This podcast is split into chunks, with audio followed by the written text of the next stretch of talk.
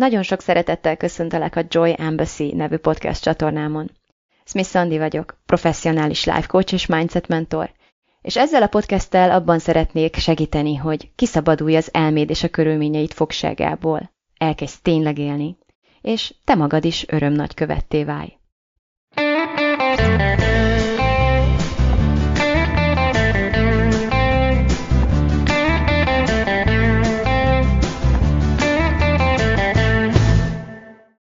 Sziasztok! Hogy vagytok? Én éppen Londonban vagyok. Nem találtam jobb helyet a mai podcast felvételére, mint az ágyat, amiben aludtam.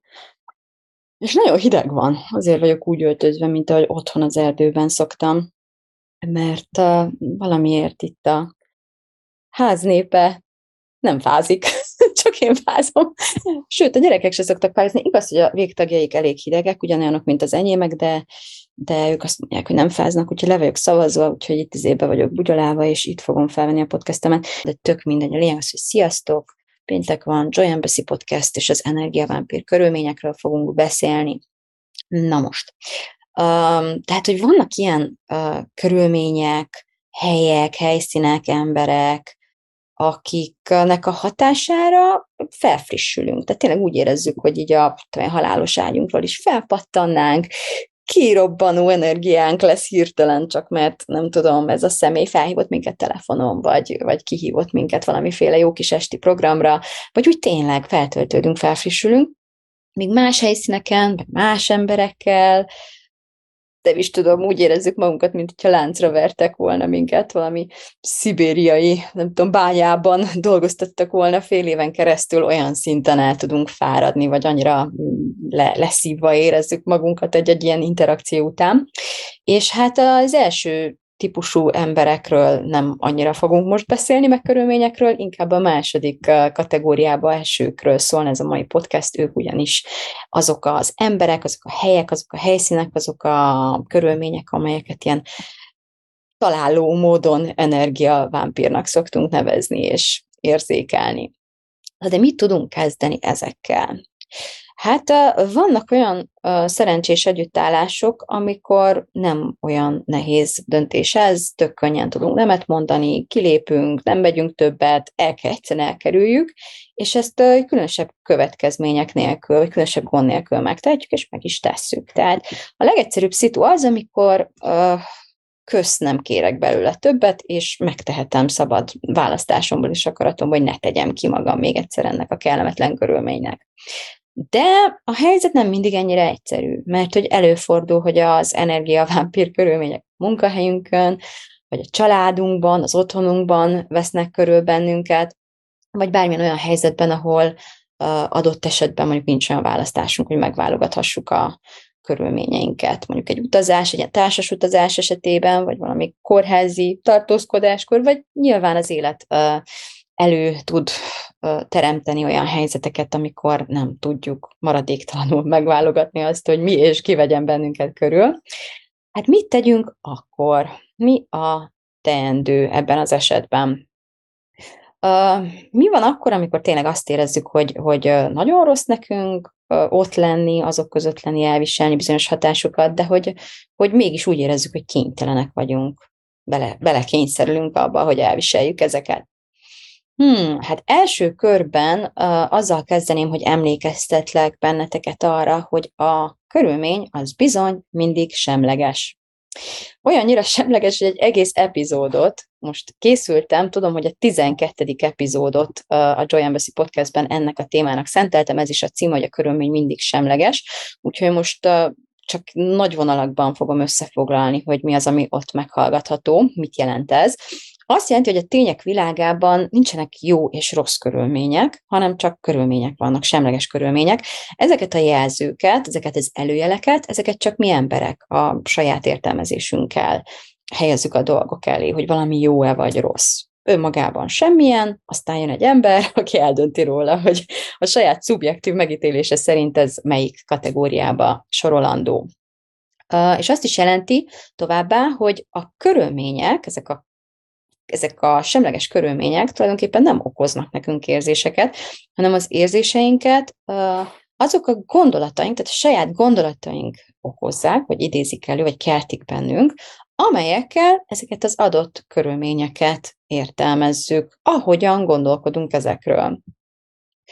Um, és hogyha ezt nem akarod elhinni nekem, akkor nem tudom, példaként azt szoktam behozni, hogy a legtöbbünk, át, a legtöbbünk által nagyon negatívnak és szomorúnak tartott körülmény, amiben többnyire mindannyian megegyezünk, az általában a halál szokott lenni, mondjuk főleg egy hozzánk közel álló személynek a halála.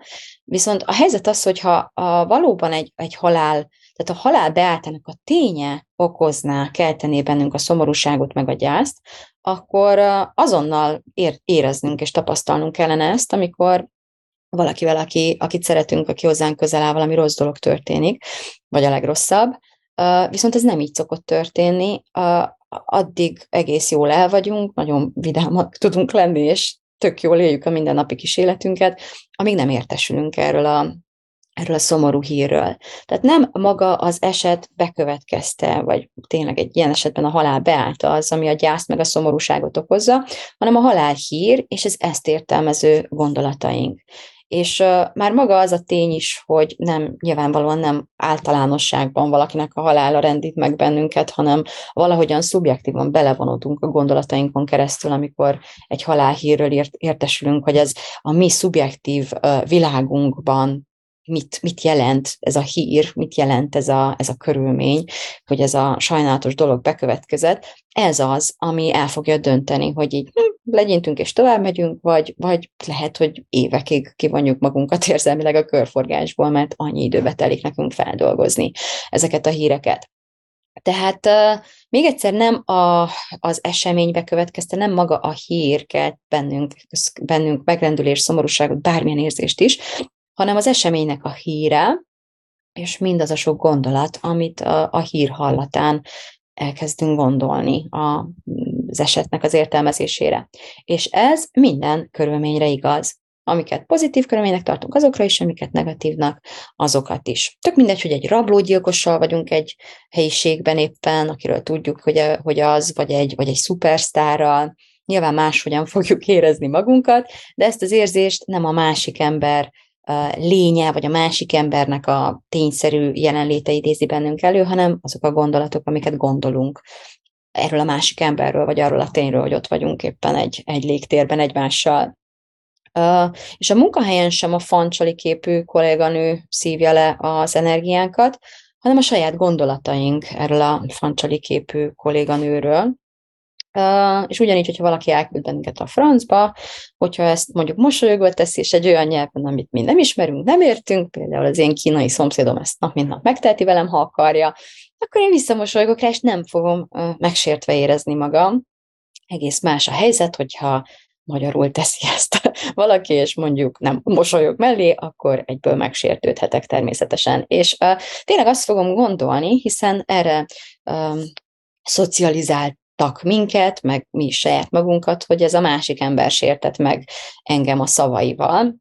Valójában a saját tudatom, a saját felfogó képességem az, ami ezt a sértettségérzést előidézte bennem. Tényleg holnapig érvelhetnék, úgyhogy kérlek állítsatok le, és e- egyszerűen a, a továbbhaladás érdekében fogadjátok el nekem, hogy a körülmény az bizony mindig semleges, a gondolataink nem mindig azok ezekről a körülményekről, és hogyha ez igaz, már pedig igaz, akkor ilyen alapon uh, talán elmondható az, hogy nem is léteznek uh, a valóságban energiavámpír körülmények, csak energiavámpír gondolatok léteznek. Ami azért nagyon jó hír, mert a gondolatainkat a körülményeinkkel ellentétben megváltoztathatjuk, megválaszthatjuk, kicserélhetjük. Nem mindig könnyen, de még mindig könnyebben, mint a kollégáinkat, a családtagjainkat, vagy az országunk vezetőit akár, vagy azt, hogy a családtagjaink milyen számunkra elfogadható, vagy kellemesebb módokon kellene viselkedjenek. Sajnos nincs ilyen opció, nincs ilyen közvéleménykutatás minden esetben, és nem ehhez szoktak igazodni a többiek hanem ők olyanok, amilyenek, és aztán mi gondolunk róluk, amit csak gondolunk, vagy amit akarunk, és ennek hatására fog létrejönni bennünk egyfajta érzelmi vonzalom vagy taszítás. Igen. Erre nagyon jó emlékezni, amikor legközelebb azon siránkozol, hogy mennyire gyűlölöd a munkahelyedet, nem akarsz bemenni, rémes a légkör, tele van energiavámpírokkal, de hogy nincsen más választásod, és hogy sajnos neked muszáj oda bemenned. Először is fontos emlékezni arra, hogy ez nem igaz. Tehát nem igaz az, hogy muszáj bemenned, nem igaz, hogy nincs választásod, mindig van választásod. Kereshetsz másik munkahelyet, dönthetsz úgy, hogy nem keresel semmilyen munkahelyet, egyszerűen nem mész többet munkahelyre, nem neked való, ülsz otthon, nem mész be, mit tudom én, elkezdesz vállalkozni, vagy kérsz munkanélküliséget, vagy akármit, eltartatod magad valakivel, vagy éhen hasz, tök mindegy, de nem mész be többet erre a munkahelyre. Van ilyen uh, választási lehetőség a felnőtt emberek életében. Um, Valószínűleg azért nem élünk a választási lehetőségekkel, mert vagy félelmetes akár belegondolni is, akár tehát, hogy van valamiféle vélt vagy valós ö, következmény, feltételezett következmény, amivel járna az, hogyha én mondjuk nem mennék be erre a munkahelyre, ami teljesen korrekt dolog, tehát telje, még könnyen lehet, hogy teljesen igazunk is van, és teljesen rendben van, és észszerű, hogy, hogy amellett döntünk, hogy akkor mégiscsak inkább bemegyünk. A probléma az, amikor tényleg úgy, hogy mondjam, úgy értelmezzük a saját helyzetünket, mint, mintha kényszer hatására cselekednénk. Nem is tudom, valaki pisztolyt tartana a fejünk közt. Tehát valójában, amikor volna választásunk, de ezt választjuk, mert az összes többinek, az összes többi választásnak a, körülmé, a következményét nem szeretnénk még potenciálisan sem magunkra vállalni, akkor ez egy választás lesz egyből, és nem kényszer, ami azért lényeges, mert nincsen energia vámpírabb tudatállapot, mint az áldozattudat. Márpedig, amikor én úgy pozícionálom a saját helyzetemet, mint akinek muszáj, tehát tényleg muszáj hatására, kényszer hatására cselekszik az ég egyet a világon, hogy semmiféle más opciója nincs, nem marad más, amit tehetnék, csak azt, hogy bemenjek el a munkahelyre, akkor, akkor, akkor áldozatot csinálok magamból. Tehát egy passzív, kiszolgáltatott, résztvevőt egy olyan helyzetben, ahol nekem nincsen semmi döntési pozícióm, nincsen semmi hatalmam, a körülmények csak úgy játszanak velem, dobálhatnak engem ide-oda, és pusztán a fogalmazásmódtól, tényleg pusztán attól, hogy átfogalmazom azt, hogy kell, muszáj, kényszeredetten cselekszem arra, hogy ö, hát számba vettem az opcióimat, de az összes lehetséges opció közül ez volt számomra legkevésbé ö, rossz, vagy a leginkább vállalható. Innentől fogva ö, már is visszaszerzek minden er-, erőt, minden hatalmat, amivel ebben a helyzetben csak rendelkezhetek, és ami tulajdonképpen tényszerűen a sajátom. Tehát az első dolgunk, amikor energiavámpírnak diagnosztizált körülményekkel találkozunk, az tulajdonképpen az, hogy leállunk azzal, hogy egy energiavámpír történetet kezdjünk el mondani magunknak ezekről a körülményekről. És akkor hoztam néhány példát, ilyen kategóriákat igazából az áldozat, tehát ezen kívül az áldozatmentalitáson kívül is, meg azon belül is ilyen energiavámpír gondolatokra, vagy gondolkodásmódokra. Remélem, hogy tanulságos lesz. Az első az, amit már említettem is, maga az áldozatmentalitás, tehát amikor, amikor azt mondjuk magunknak, és teljesen el is hisszük, hogy nekünk muszáj, egyszerűen muszáj alávetnünk magunkat ezeknek a számunkra negatív körülményeknek. Igenis, muszáj meglátogatni a nagymamát, vagy az anyukámat, vagy az akárkicsodát, nem lehet azt, hogy nem, mert megsért, de, de mindegy, hogy miért, tehát, hogy oké, okay, megsértődik, valószínűleg igazam van, tényleg meg fog sértődni, de ettől még nem lesz muszáj, tehát az a része hazugság, hogy muszáj nem muszáj, vállalhatom, hogy nemet mondok, és aztán ő megsértődik, ezt a kettőt együtt vállalom, ez az én választásom ebben a helyzetben. És nagyon-nagyon sokszor csináljuk azt magunkkal, hogy bele kényszerítjük magunkat számunkra teljesen áldatlan, tök feleslegesen egyébként nagyon-nagyon borzalmas uh, körülményekbe, mert uh, eladjuk magunknak, és el is hiszük ezt a buta, muszáj, nincs választásom történetet. A második módja az ilyen energiavámpír gondolkodásnak az a Hát én úgy szoktam nevezni, hogy a túlzó közvetítés. És uh, én nagyon nagy tisztelője, már-már hajongója, de inkább tisztelője vagyok Vekerdi tanár úrnak. Nagyon-nagyon uh, hasznosnak tartom az ő tanítását, tényleg nagyon sokat tanultam tőle, viszont van egy mondata, lehet, hogy több is van, de van egy konkrét mondat, ami nagyon besült az emlékezetembe, és én a magam részéről, főleg a, a, annak mentén, amit képviselek, és amit tanítani próbálok, nagyon-nagyon károsnak tartom. És ez a mondat pedig úgy szól, hogy A gyerekek kiszívják a vérünket, lerágják a húsunkat. Most ő ezt a legjobb indulattal mondta, tehát ilyen együttérzést akart így kifejezni az anyák felé, meg akarta, hogy az anyák így, így engedélyt adjanak maguknak, hogy szarul érezzék magukat ezekben a körülményekben, és időnként pontosan emiatt tegyenek aktívan azért, hogy, hogy kiszabaduljanak ebből, és feltölthessék magukat ilyen-olyan módokon, tehát jó fejségből mondta ezt, de igazából, amikor ezt csináljuk, amit ő itt szépen demonstrált, akkor akkor ilyen horror uh, történetet kezdünk el mondani magunknak, az amúgy ritkán ennyire szélsőségesen szar körülményekről. Mert hogy ilyenkor tök fontos szerintem, amikor amúgy azt érezzük tényleg, hogy már teljesen ilyen lecsupaszít vagyunk, meg tényleg már így, ó, úristen, tényleg már így semmi, semmi emberi nem maradt rajtunk, akkor a, az első és leg, ö, egyszerűbb módjának a helyzetünk orvoslásának én azt szoktam tartani, hogy ö, üljünk le, fújjuk ki magunkat, vagy nem tudom, próbáljunk meg elaludni, vagy, vagy valahogy biztonságos helyen tudjuk ezeket a vérszívó gyerekeket, meg csontrágó gyerekeket, és aztán így fújjuk egy picit ki magunkat, üljünk le, és uh, esetleg kezdjünk el írni papírral, tollal, stb., hogy tulajdonképpen tényszerűen mi is történik itt. És hát mit szokott csinálni, mi, mi szokott lenni uh, ilyenkor valójában a valóságban? Uh, tényszerűen uh, a gyerek azt szokta csinálni, hogy ő egy gyerek hogy például másodpercenként hármat anyázik, vagy lever dolgokat, meg uh, tényleg percenként ilyen életveszélyes helyzetekbe keveredik a, a házban, mindent meg akar enni, mindent a szájába, meg az orrába dugdos, mindenre felkapaszkodik.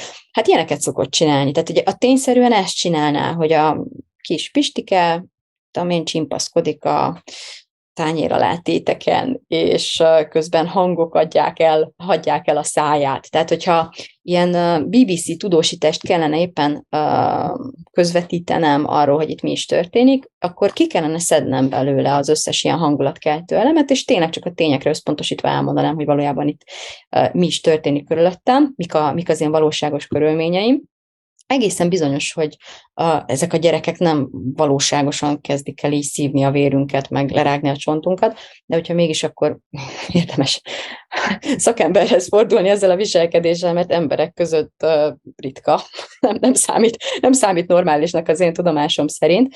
Viszont az, hogy ilyen mondatokkal narráljuk, meséljük el saját magunk számára, értelmezzük azt, hogy tulajdonképpen velünk mi is történik, az egy ilyen gyönyörű agymosás egyfelől, tehát mentálisan egy nagyon-nagyon szélsőséges állapotot tudunk teremteni ezekkel a jelzőkkel, ezzel a leírással. Azért is kedvenc példamondatom erre, mert, mert képszerű.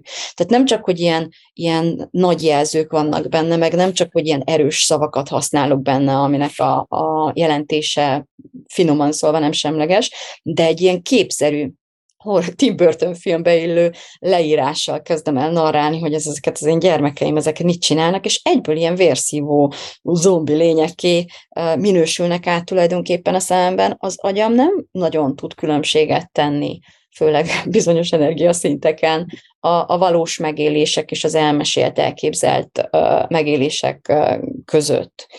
Úgyhogy amikor tehát a gyerek úgy viselkedik, ahogy uh, ahogyan nagyon, éppen nagyon igaznak tartanám a helyzet leírására a Vekerdi által javasolt mondatot, akkor érdemes venni egy mély lélegzetet, és elkezdeni tényszerűen elmondani, hogy tényleg mit csinál ez a gyerek, minél monotonabb hangon, jelzők nélkül, ugyanezzel a tényfeltáró riporter technikával, amit mondtam, vegyük ki a túlzásokat, vegyük ki a felnagyításokat, a jelzőket, a hasonlatokat, az ítélkező értelmezéseket, és ezt minden hasonló helyzetben lehet használni, vagy nem hasonló, minden helyzetben lehet ezt használni. Például, hogyha az én milyen fapofájú, halpofájú, nem tudom, mit mondtam, kolléganőm oda jön hozzám, és azt mondja nekem, hogy te hülye, nem mondom ki, mert letilt a Facebook, akkor természetesen joggal értelmezem ezt az interakciót úgy, hogy na nézzed már, ez a bunkó ember idején és sérteget, meg agresszív kodik itt velem, de mondhatom azt is, hogy XY-nak szavak jöttek ki a száján. Tehát, mit tudom én, három lépéssel közeledett felém, a szemembe nézett, és aztán szavak hagyták el a száját. És nagyon fontos ebben a technikában az, hogy nem hazudunk. Tehát amikor a tény feltárásra összpontosítunk azért, mert a túlzó horror történetünk egy kicsit indokolatlanul sok energiát vont el tőlünk, és eldöntjük, hogy próbáljuk visszanyerni a higgadságunkat és a lélek jelenlétünket ezekben a helyzetekben. Ez a, ez a technika nem arról szól, hogy hogy jaj, az én kedves, drága angyali kolléganőm, milyen kedvesen, neki ez a módja, hogy, hogy kedveseket mondjon, hát érdekes értelmezése van. Tehát nem kell, nem kell olyan dolgokat mondjunk, ami számunkra vérlázítóan hazugság, tehát egy pillanatig se hiszük el. A, a technika lényege tényleg az, hogy lecsupaszítsuk a, a túlzásoktól, és a tényekre összpontosítsunk.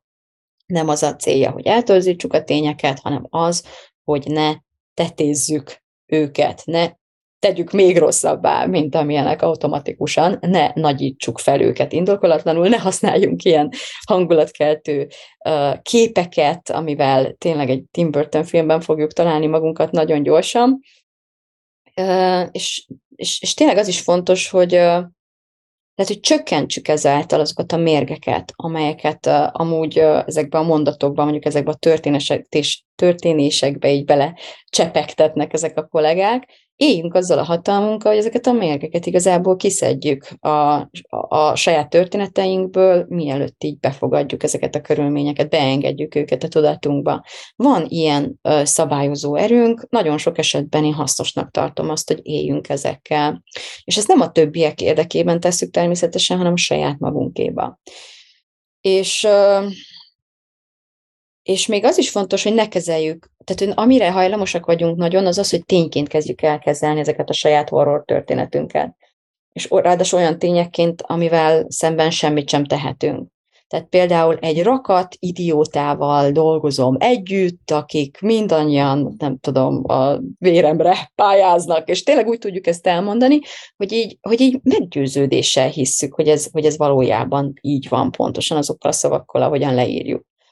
A, a vérszívó gyerek az valójában csak egy gyerek szokott lenni, aki figyelmet követel magának, mozog és hangokat ad ki, és, és valójában az is hozzátartozik az igazsághoz, hogy nem muszáj ezzel a gyerekkel legyek, nyugodtan, nem nyugodtan, nyugodtan az túlzás, de magára hagyhatnám, hogyha így választanék, és elmehetnék Kubába, vagy a kocsmába, vagy bárhová. Azért vagyok ott ezzel a gyerekkel, mert, mert, mert ott, mert vállaltam, és ott akarok lenni ezzel a gyerekkel, és nem akarom magára hagyni.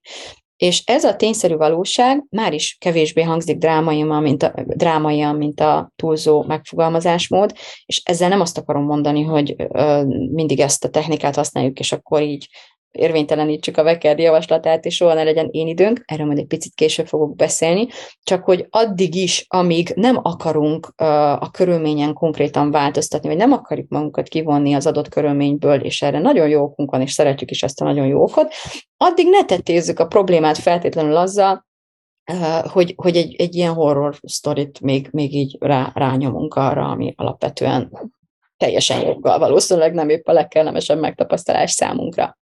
No, a harmadik ilyen energiavámpír gondolkodásmód az az, amikor elkezdjük bántani magunkat, azért, mert rossz érzéseink vannak. És ez, ezen most kezdtem így magamon is ezt megfigyelni, hogy ez egy létező dolog, tök gyakran elő, biztos eddig is csináltam, csak most kezdtem így tudatosnak lenni erre, hogy, hogy vannak bizonyos körülmények, ahol nem tartjuk jogosultnak magunkat, rosszul érezni magunkat, akármilyen indokkal. Például olyanokat mondunk, hogy hálásnak kellene lennem, hogy legalább van munkám. Vagy hát, de hát mégiscsak az anyám, nem, nem helyes, rossz gyerek vagyok, amért úgy érzem, hogy itt most mindjárt megdöglök, meg megfulladok a, a, a jelenlétében vagy a gyerekekkel, nagyon tele vagyunk ilyen gondolatokkal, hogy boldognak kellene lennem, hogy egészségesek a gyerekeim, meg hogy olyan gyorsan felnőnek úgy is, itt, itt, itt élvezettel kellene játszanom velük reggeltől estig, és, és élvezettel kellene kitöröljük 500 adjára és a feneküket aznap. Szóval szoktuk magunkat így, tehát így, elképzelni, hogy hogyan kellene éreznünk magunkat, van egy ilyen morális értékítéletünk az érzések mentén, és így elkezdjük gyakorlatilag szégyeníteni magunkat, és invalidálni a saját érzéseinket így gaslightoljuk magunkat, vagy hogyan, hogyan tudnám ezt érzékletesebben? Hát invalidáljuk, szóval érvénytelenítjük a saját érzéseinket. Na most, amikor éppen rémesen érzed magadat, de nem adsz magadnak engedélyt az érzéseid átélésére és megértésére, hanem egyből invalidál, tehát ehhez a technikához nyúlsz, és akaratlanul is, de invalidálni kezded azokat, tudnod kell, hogy az a rengeteg energiát csorgatsz el feleslegesen. Egy érzésnek az elfolytása, elnyomása, és minden erre tett kísérlet sokkal, de sokkal több energiába kerül minden esetben, mint az adott érzésnek az elfogadása és átélése.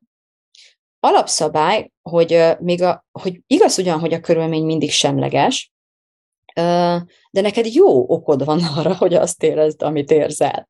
Az érzés minden esetben valid. Attól még, hogy a gondolataid okozzák az érzéseidet, tehát ez a jó minden, minden esetben egy gondolat lesz, vagy több, egy történet, és hogy nem maga a körülmény közvetlenül okozza ezeket az érzéseket, abból még nem következik az, hogy bármi baj lenne a gondolataiddal, vagy hogy a gondolataid nem lennének igazak, vagy érthetőek, vagy korrektek, vagy, vagy helyén valóak, adekváltak abban a helyzetben, és hogy, hogy feltétlenül más gondolatokat kellene választanod csak azért, hogy másképp érezhessd magad, hogy jobban érezhessd magad. Van ilyen lehetőség, de nem kell ezzel a lehetőséggel élni, sőt, tök korrekt. Igazából az maga a hatalom, tehát annak a megtapasztalása számomra elmondhatatlanul felszabadító volt, amikor rájöttem, hogy igaz ugyan, hogy most gondolkodhatnék más, másként is a velem történtekről, és akkor egész mást érezhetnék, de én nem akarok most mást érezni. Egy, egy, egy, egy gondolat választ el, vagy egy pár szót kéne kicserélnem, ami egyébként ugyanúgy igaz lenne. Átlátom azt, hogy az alternatív uh, értelmezési lehetőségeim ugyanolyan érvekkel alátámaszthatóak, és ugyanolyan igazak egy adott helyzetben, ezzel együtt én ebben a pillanatban, ebben a helyzetben csalódott vagyok, és csalódott is akarok lenni, és ezeket a gondolatokat akarom addig gondolni, amíg egyszerűen az érzés maga a testemben akar lenni, amíg át nem éltem, amíg azt nem érzem, hogy már nem azért akarom megváltoztatni a gondolatokat, hogy elfolytsam, vagy elnyomjam, vagy megszabaduljam a belőlük fakadó érzéseimet, hanem mert őszintén elkezdek. Tehát megtörténik bennem egyfajta lelki vagy mentális elmozdulás. És a, a megbocsájtás például ugyanilyen dolog szokott lenni, hogy nem kell gyorsítani, nem kell erőltetni, semmi baj nincs azzal az érzéssel, vagy azzal, azokkal a gondolatokkal, amik egy érzést előállítanak és fenntartanak. A gond az van, amikor abban a tévedésben vagyunk, hogy, hogy ez az érzés így kívülről pattant belénk, és hogy milyen kiszolgáltatott áldozatai vagyunk ennek. No, a negyedik energiavámpír, ilyen mentális uh, hozzáállás, vagy nem is tudom, részvétel, az az szokott lenni, amikor a körülményeinket állandóan valamilyen idealizált képhez hasonlítgatjuk. És ez bár nagyon hasonlít az előző, ez azért egy kicsit más, mert, mert más, más módokon, vagy más helyzetekben szokott ez leginkább így, így felbukkanni, és szintén rengeteg energiát csorgatunk így el. Nagyon nehéz egyébként ez alól teljesen mentesnek lenni, főleg ebben a média által manipulált, mindenki által tényleg megvezetett világban. Az történik ilyenkor, hogy egyszerűen nem vagyunk már képesek a dolgokat a maguk egyediségében önmagukért, vagy önmagukból fakadóan megítélni, vagy elfogadni, vagy, vagy megélni, hanem folyamatosan futtatunk egy párhuzamos sztorit azzal kapcsolatosan, hogy milyennek kellene lennie annak, amiben éppen vagyunk, vagy nekünk milyennek kellene lennünk most, mit kellene éreznünk, minek hogyan kellene állnia, hogy lenne tökéletes. Tehát van egy ilyen, egy ilyen kép a fejünkben, és folyamatosan ahhoz méricskéljük a valóságot. Mert mondjuk az Instán a nem tudom milyen luxus influencernek a szétfilterezett figyén másképp nézett ki az a tengerpart, és lehet, hogy ugyanoda jelentkeztünk, és hogy mondjam, egy csomó pénzt elköltöttünk, hogy ugyanott lakhassunk, és ez ide az jó Istennek se pont olyan, mint ennek a figyén, vagy rajtunk nem úgy áll ugyanaz a fürdőruha. Tehát így folyamatosan uh, leszívjuk a saját energiánkat, mert állandóan egy olyan sztoriban vagyunk, hogy állandóan két párhuzamos sztorit futtatunk, és hasonlítunk össze egymással a valóságot, ami körülvesz minket, és az elképzeléseinket, hogy ezeknek hogyan kellene lenni eszméletlenül sok energia megy el erre, teljesen feleslegesen, tök nehéz nem csinálni, tök fontos, hogy, hogy tudatosítsd, hogyha éppen ebben vagy, és éppen ezt nyomatod. Na most, amit ki kell mondanunk szerintem mindenképpen az az, hogy a körülmények attól még, hogy semlegesek, attól még hatnak ránk. Igaz, hogy a gondolatainkon keresztül hatnak ránk, meg az érzékszerveinken, meg a saját agyunkon keresztül hatnak ránk, de attól még ez a hatás, meg ez a sok esetben kölcsönhatás, ez folyamatos, ez állandó, és teljesen elkerülhetetlen. Így abban sem vagyok biztos, hogy akkor kómába esünk. Nem tudom, hogy a kutatások ezzel kapcsolatosan hol tartanak. Szerintem ez egy vitatott terület, hogy egy kómában lévő ember mennyire érzékel bármit is az őt körülvevő valóságból. De szerintem az agyhalál talán az egyetlen tuti recept, hogyha tényleg meg a, mentesülni akarunk attól, hogy a minket körülvevő környezet ne legyen ránk hatással. Mert, mert minden, ami körülvesz minket, minden, amivel az érzékszervényen keresztül az agyunk kapcsolatba lép, az az agyunkat ingerli, valamilyen reakcióra készteti, valamilyen automa- általában automatikus reakcióra készteti a fent említett módokon, és, és ugyancsak a fent említett módokon ebbe bele tudunk avatkozni, de elkerülni, hogy ez így legyen, és folyamatosan így legyen, vagy leállítani ezt, ezt mondom nagyjából az agyhalállal érhetjük el az általam ismert egyetlen módszerek közül. Vannak körülmények, amelyeket az agyunk automatikusan pozitívként értelmez, és ilyenkor pozitív gondolatokat gondolunk, azonnal automatikusan nem kell ezen erőlködnünk, meg nem kell tanulnunk hozzá affirmációkat, és akkor automatikusan ilyen pozitív érzések árasztanak el bennünket, anélkül, hogy egy pillanatig is gondolkodnunk kellene ezen.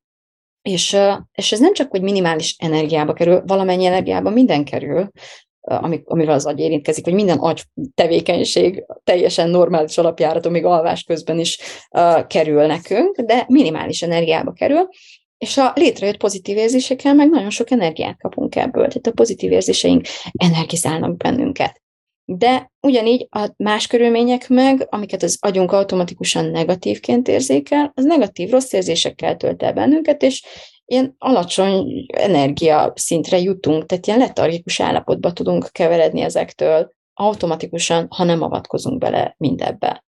És hogyha emlékszünk erre a mai podcastre, és a módszerekre, amikről meséltem, és beleavatkozunk, ebbe a folyamatba, amikor negatív, amikor pozitívan, akkor miért tennénk, de amikor negatív megtapasztalásban vagyunk éppen, akkor valamelyest tudjuk magunkat védeni ezek ellen a negatív hatások ellen, más gondolatokat választva, egy adott helyzetet átkeretezve, önmagunkat nem áldozat pozícióba helyezve, a saját erőterünkre koncentrálva, tehát tényleg, ahogy fels, felsorolt módokon rengeteg energiát tudunk megtakarítani.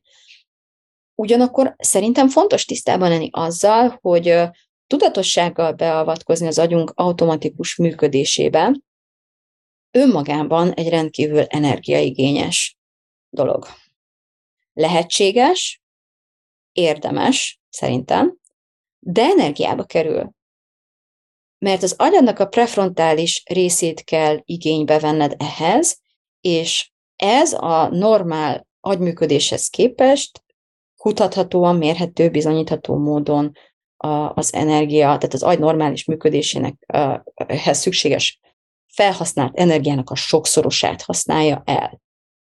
Néha talán jogosnak érzed, hogy, hogy, hogy egyszerűen, vagy tényleg, tényleg, tényleg el tudok képzelni, én is, nekem van olyan állapotom, amikor tisztában vagyok a lehetőségeimmel, már gyakoroltam is, tehát eleve, hogyha sokat gyakoroljuk ezeket az eszközöket, ezeket a módszereket, amiről beszélek, akkor már a gyakorlás meg a új mentális szokásokat alakítunk ki, tehát kevesebb, az elején sokkal több energiába kerül, ahogy szokássá rutinná válik, ez egyre kevesebbe kerül, de még ezzel együtt is én magam szoktam olyan helyzetbe kerülni, hogy úgy érzem, hogy nekem annyi erőm nincs ebben a helyzetben, hogy én ezt átkeretezzem. Én úgy érzem magam, mint akit így, így, így szétve, elvertek, és ezért elfolyt minden vérem, és nekem maximum egy alvásra van most energiám, és nem arra, hogy itt kócsolgassam magam, meg új gondolatokat válaszgathassak, és ez teljesen rendben van. Tehát tök jó, hogyha odáig eljutunk, hogy ezt a sztorit több energiával megváltoztathatnám, de inkább alszom helyette egyet, vagy nem tudom, megiszok egy pohár bort, vagy egy deci pálinkát, vagy tök mindegy. Uh, amit ki szeretnék hangsúlyozni ezzel, az az, hogy érdemes szerintem élni a választás szabadságával, a lehetőségeinkkel, hogy megválasztjuk a gondolatainkat, és ezáltal bele tudunk avatkozni az érzelmi megtapasztalásba. Viszont nagyon sokszor teljesen feleslegesen kényszerítjük magunkat szerintem számunkra méltatlan, lehúzó körülmények közé. És nem használnám az elme erejét, vagy a gondolat, a pozitív gondolkodás, vagy nem tudom minek az erejét olyan helyzetekben, amikor tulajdonképpen ezt ilyen megúszásra, vagy könnyebb megoldásként akarnánk használni, hogy, hogy ne kelljen vegyük a fáradtságot, hogy jobbítsunk a körülményeinken, vagy hogy felvállaljunk bizonyos konfliktusokat akár, vagy, vagy tényleg kimondjunk egy nemet, vagy meghúzunk egy határt, vagy, vagy változtassunk a, a magán a hatáson, ami akárhonnan is nézzük, tényleg önként vállaljuk a legalábbis a meghosszabbítást minden egyes nappal az életünkben. Tehát amikor félünk kilépni egy megszokott lehúzó rosszból, akkor szerintem nem az a legjobb, amit tehetünk, hogy használjuk a pozitív gondolkodás, vagy a gondolatainkba való beavatkozás lehetőségének erejét. A helyzet az, hogy a körülményeink ugye minden pillanatban adottak, de tehát ettől körülmények, hogy készen kapjuk őket, de hogy a cselekedeteink révén új körülményeket tudunk előidézni belőlük, tehát meg tudjuk őket változtatni. A lecserélt, megváltoztatott, vagy a semmiből létrehozott körülményeket az általam használt modellben eredményeknek hívjuk.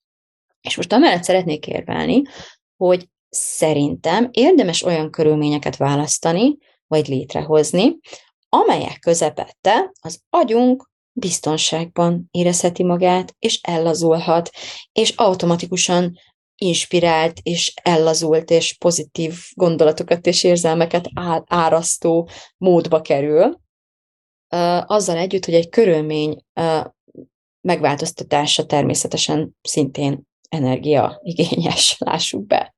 Minden esetben egy döntés és egy engedély adás szokta ezt megelőzni. Nagyon banális példával, hogyha nyitva van az ablak, és én fázom, bár nyitva lenne, és azért fáznék, de nincs, de hogyha nyitva lenne, és én fáznék, akkor dönthetnék úgy, hogy felállok és bezárom. És ehhez kell egy döntés, hogy hú, detektálom a problémát, észreveszem a megoldást, eldöntöm, hogy változtatni fogok ezen a körülményen, és adok magamnak engedélyt, vagy hogyha mondjuk egy vonaton vagyok, akkor lehet, hogy másoktól is engedélyt kérek, és, és ha kapok ha nem kapok, akkor megint csak magamnak attól még adok engedélyt, hogy bezárjam ezt az ablakot, tehát mindig kell egy engedély, meg egy döntés. A körülmények megváltoztatása emellett, ahogy mondtam, energiába is kerül, sok esetben nem kevés energiába. Lássuk be. Például, hogyha számomra, és nagyon sokakkal találkozom, akik erről számolnak be, hogy számukra nagyon korlátozó körülmény az anyagi helyzetük, akkor energiát kell fordítani arra, hogy javítsunk a fennálló anyagi helyzetünkön.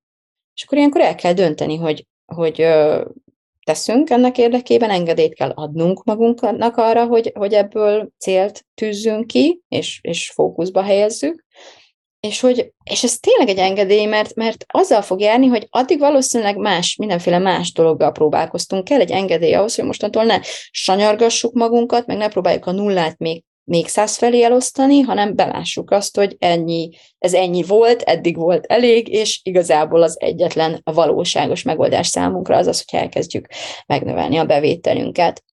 És akkor ehhez valószínűleg kell változtatnunk a pénzügyi filozófiánkon, fel kell ismernünk a pénzügyi blokkjainkat, korlátozó gondolatainkat, meg kell tanulnunk technikákat, hogy hogyan tudjuk ezeket oldani, a tárgyi tudásra érdemes szert tenni a pénzzel kapcsolatosan, tehát tényleg edukálni magunkat ebben a témában, mert azt veszem észre, hogy bőven mindenkinek, majdnem mindenkinek, akit ismerek, bőven van itt tanulni valója és képességeket alakítunk ki, fejlesztjük magunkat, új munkát keresünk, másodállást keresünk, mindenféle jövedelemkiegészítési lehetőségeket keresünk, vállalkozni kezdünk. Igen, tehát, hogy aktívan cselekedni kezdünk, elszántan és kitartóan, és hogyha ezt tényleg elszántan és kitartóan tesszük, mindazt, amit felsoroltam, akkor előbb vagy utóbb az anyagi helyzetünk mindennek eredményeképpen változni, javulni fog. Ez lesz az eredmény, amit már mi idéztünk elő. Annak nem elfogadás, hát nem, nyilván elfogadom azt, ami van, de attól még engedélyt adok magamnak arra, hogy azt, ami van, azt megváltoztassam. Kerül, ami bekerül munkában, energiában, tudásban, gondolatmunkában, stb. stb., de elszánt vagyok, hogy ne magamat kényszerítsem másfajta gondolkodásra a fennálló körülmények között, hanem aktívan tegyek azért, hogy megváltozzon ez a körülmény. Számomra egészen döbbenetes volt ö, megtapasztalni azt, hogy, hogy hogyan ö, szokik hozzá, tehát hogyan lett egy ilyen hirtelen traumatikus sokból szinte egy ilyen posztraumás stresszben az agyam folyamatos rettegés, ilyen, ilyen egzisztenciális szorongásból hogyan tudtam kigyógyítani, hogy hány hónapomba vagy évenbe tellett, amíg már tényleg nagyon sok bizonyítékkal próbáltam gyógyítgatni az agyamban ezt a félelmet, amíg elkezdett ellazulni, amíg elkezdte azt elhinni, hogy jól van, most már bőségben és biztonságban élünk. Ez munka volt, de olyan munka volt, amit ígérem nektek, hogy bármikor elvégeznék, vagy bármikor érdemesnek tartom elvégezni. És ha csak, tehát hogy nem is tudjuk, így visszatekintve, mondjuk, hogyha édesapám halálát veszem, mondjuk egy ilyen nagy fordulópontnak, egész addig, amíg már azért így egy kicsit bele tudtam simulni ebbe, akkor mit tudom én, 7-8, 7-8-9 év ment mondjuk el ebből így, de az, hogy beletettem ezt a munkát, azt, hogy megadtam magamnak ezt az engedélyt, megtettem mindent, amit meg kellett tennem, és meg tudtam változtatni ezt a korlátozó körülményt, az végül is akár, hogy is veszük, hogyha csak 8, vagy legyen 10 év, de mi az ahhoz képest, az, az ajándékhoz képest, ahogyan mostantól fogva élhetem az életem, összehasonlításban azzal, hogy inkább megpróbálok ilyen uh, nyomorogva, tudom, menedzselni az érzéseimet, és, és, és sokan, sokan, látom, hogy, hogy ebben, ebben próbálnak evickelni. Szerintem nem érdemes. Vannak körülmények, amiket meg tudunk változtatni, és érdemes beletenni a szükséges erőt és energiát, és tudást, és fejlődést, és mindent, amit a helyzet meg, megkövetel, ahhoz, hogy ezeket a helyzeteket megváltoztassuk. Hogyha a rendetlenség zavar, vagy az otthonodban a falaknak a színe az, ami számodra lehúzó, akkor energiába kerül átfesteni a falakat, vagy kitakarítani, vagy, vagy lomtalanítani. De öröm olvasni a programjaimban, amikor beszámolnak a tagok arról, hogy, hogy te, évek óta fogom a fejem, évek óta undorral megyek be abba a helyiségbe, morgolódunk ezen, lehúz az egész, egy hétvégébe tellett, és mondjuk pénzbe se nagyon, tehát, hogy eddig is bármikor megcsináltam volna, egy hétvége volt az egész, olyan mértékű változás sikerült ennyi pénzből, ennyi idő alatt előidézni, ami éveknek a lehúzó letargiáját oldotta meg, és mostantól hányszor elnézek, hányszor szembesülök vele, annyiszor érzek büszkeséget és inspiráltságot, és egy, egy bizonyítéket annak, hogy Atya Úristen, lehetséges, nem is volt olyan nagy dolog. Mással is pontosan ez lenne a helyzet. Valamiért kényszerítem magam, valamiért elhitetem magammal, hogy nem lehet, vagy most nem lehet, vagy mindig elodázom, de amikor rászánom magam, hogy nem, ezt most is meg fogjuk oldani, az esetek többségében kiderül, hogy nem volt olyan nagy duranás, nem volt olyan nagy dolog, nem feltétlenül került annyiba, mint gondoltam, és hatalmas a különbség az energiámat illetően, tehát egy, egy, egy, egy, egy méltó, egy, egy érdemes befektetés volt energetikai szempontból. És higgyétek el, én nagy szószólója vagyok, erről szól az egész podcast, meg mindenki, aki engem ismer és hallgat, tudja, hogy nagy szószólója vagyok annak, hogy az elménk és a gondolataink erejét használjuk, és hogy, hogy ne hagyjuk magunkat a környezetnek a, az áldozatává válni, és nem mondjunk magunknak olyan történeteket, amelyekkel még jobban lehúzzuk magunkat, meg nem csak, hogy mérgezzük magunkat, meg lehúzzuk magunkat, de alapvetően nem igazak. Nem, nem igaz, hogy leszívja a véremet és lerágja a csontomat. Nem igaz. Nem igaz. Nem csinál ilyet egy gyerek. Vagy ha igen, vigyétek szakemberhez. De Ettől együtt nem tartom jó ötletnek, vagy ezzel együtt nem tartom azt jó ötletnek, hogy olyan helyzetekből próbáljuk kigondolkodni magunkat, amelyekben sokkal jobb, sokkal e, e, méltóbb, előrevívőbb, hasznosabb, hatékonyabb lenne cselekednünk megoldás gyanánt. Uh, kimondani azt, hogy mi az, ami nem jó nekünk. És nem bántani magunkat azért, hogy ez nem jó nekünk, és nem megpróbálni meggyőzni magunkat, hogy jaj, másnak is jó, nekünk is jó lesz, és nem szégyeníteni magunkat, és nem finnyásnak, meg kényesnek, meg, meg, meg hálátlannak, meg akármicsodának uh, titulálni magunkat, csak azért, mert egy, egy körülmény közepette egyszerűen nem érezzük jól magunkat oké, okay, hogy a gondolataink miatt, oké, okay, hogy meg tudjuk nevezni a konkrét gondolatot, de nem akarjuk megváltoztatni ezt a gondolatot, mert ez az igazság számunkra. Minden mást hazugnak éreznénk. Akkor érdemes cselekedni. Érdemes otthagyni. Érdemes határt húzni, érdemes kiszállni, érdemes megváltoztatni, vagy egy egészen új életet, egy új világot, új körülményeket teremteni önmagunk számára, a testünk, az elménk és a lelkünk megnyugodhat, ellazulhat, uh, hazatalálhat, nem tudom, feltöltődhet. És um, ja, igazából ennyit akartam elmondani, bár az én épülő új csodálatos világomat még sajnos nem tudom megmutatni, pedig már nagyon türelmetlen vagyok, de azért azt el szeretném mondani, hogy itt a háttérben nagyon-nagyon komoly előkészületek, meg, meg, meg munkák, ilyen átalakulások folynak. Én a személyem is hónapok óta a radikális megújulás, meg átalakulás alatt áll, de eljutottunk oda, hogy technikailag és a programjaimat tekintve is szeretném leképezni, lekövetni, és kinyilvánítani ezeket a változásokat. A Kitalálom, Megcsinálom nevű programom és a, a tényleg élet is teljes átalakuláson megy most éppen keresztül, bízva abban, hogy azt a tudást, amit uh, itt ezen a podcasten keresztül is ingyen próbálok átadni és közvetíteni, azt még felhasználó barátabb módon, még hatékonyabban, még élvezetesebben tudjátok elsajátítani, és begyakorolni a segítségem, támogatásom, útmutatásom segítségével, meg hát az egymás húzó erejével, az, ezt a dinamikát, amit így a csoportok létrehoznak, azt semmivel se lehet pótolni. Úgyhogy ezzel munkálkodom éppen, és uh, nagyon remélem, hogyha nem vagy bent valamelyik programomba, akkor ez hamarosan meg fog változni, és megismerhetjük egymást, mert csuda dolgok szoktak ám ott történni. Na most az van, hogy kaptam egy, egy valami? Uh-uh, nem, mégsem, nem kaptam kommentet, de hogy így tökörülnék, hogyha így, így küldenétek nekem visszajelzéseket erre a podcastre, ezekre a live-okra, megírnátok, hogy milyen volt hallgatni, mit vittetek el belőle, nagyon-nagyon sokat szokott ez nekem jelenteni, visszaadni ötleteket ad, uh, inspirációt, hogy hogyan folytassam, vagy hogyan csináljam másképp akár. Nagyon szépen köszönöm a figyelmeteket, és uh, találkozunk legközelebb már otthon leszek én is. Puszi, sziasztok, jó hétvégét!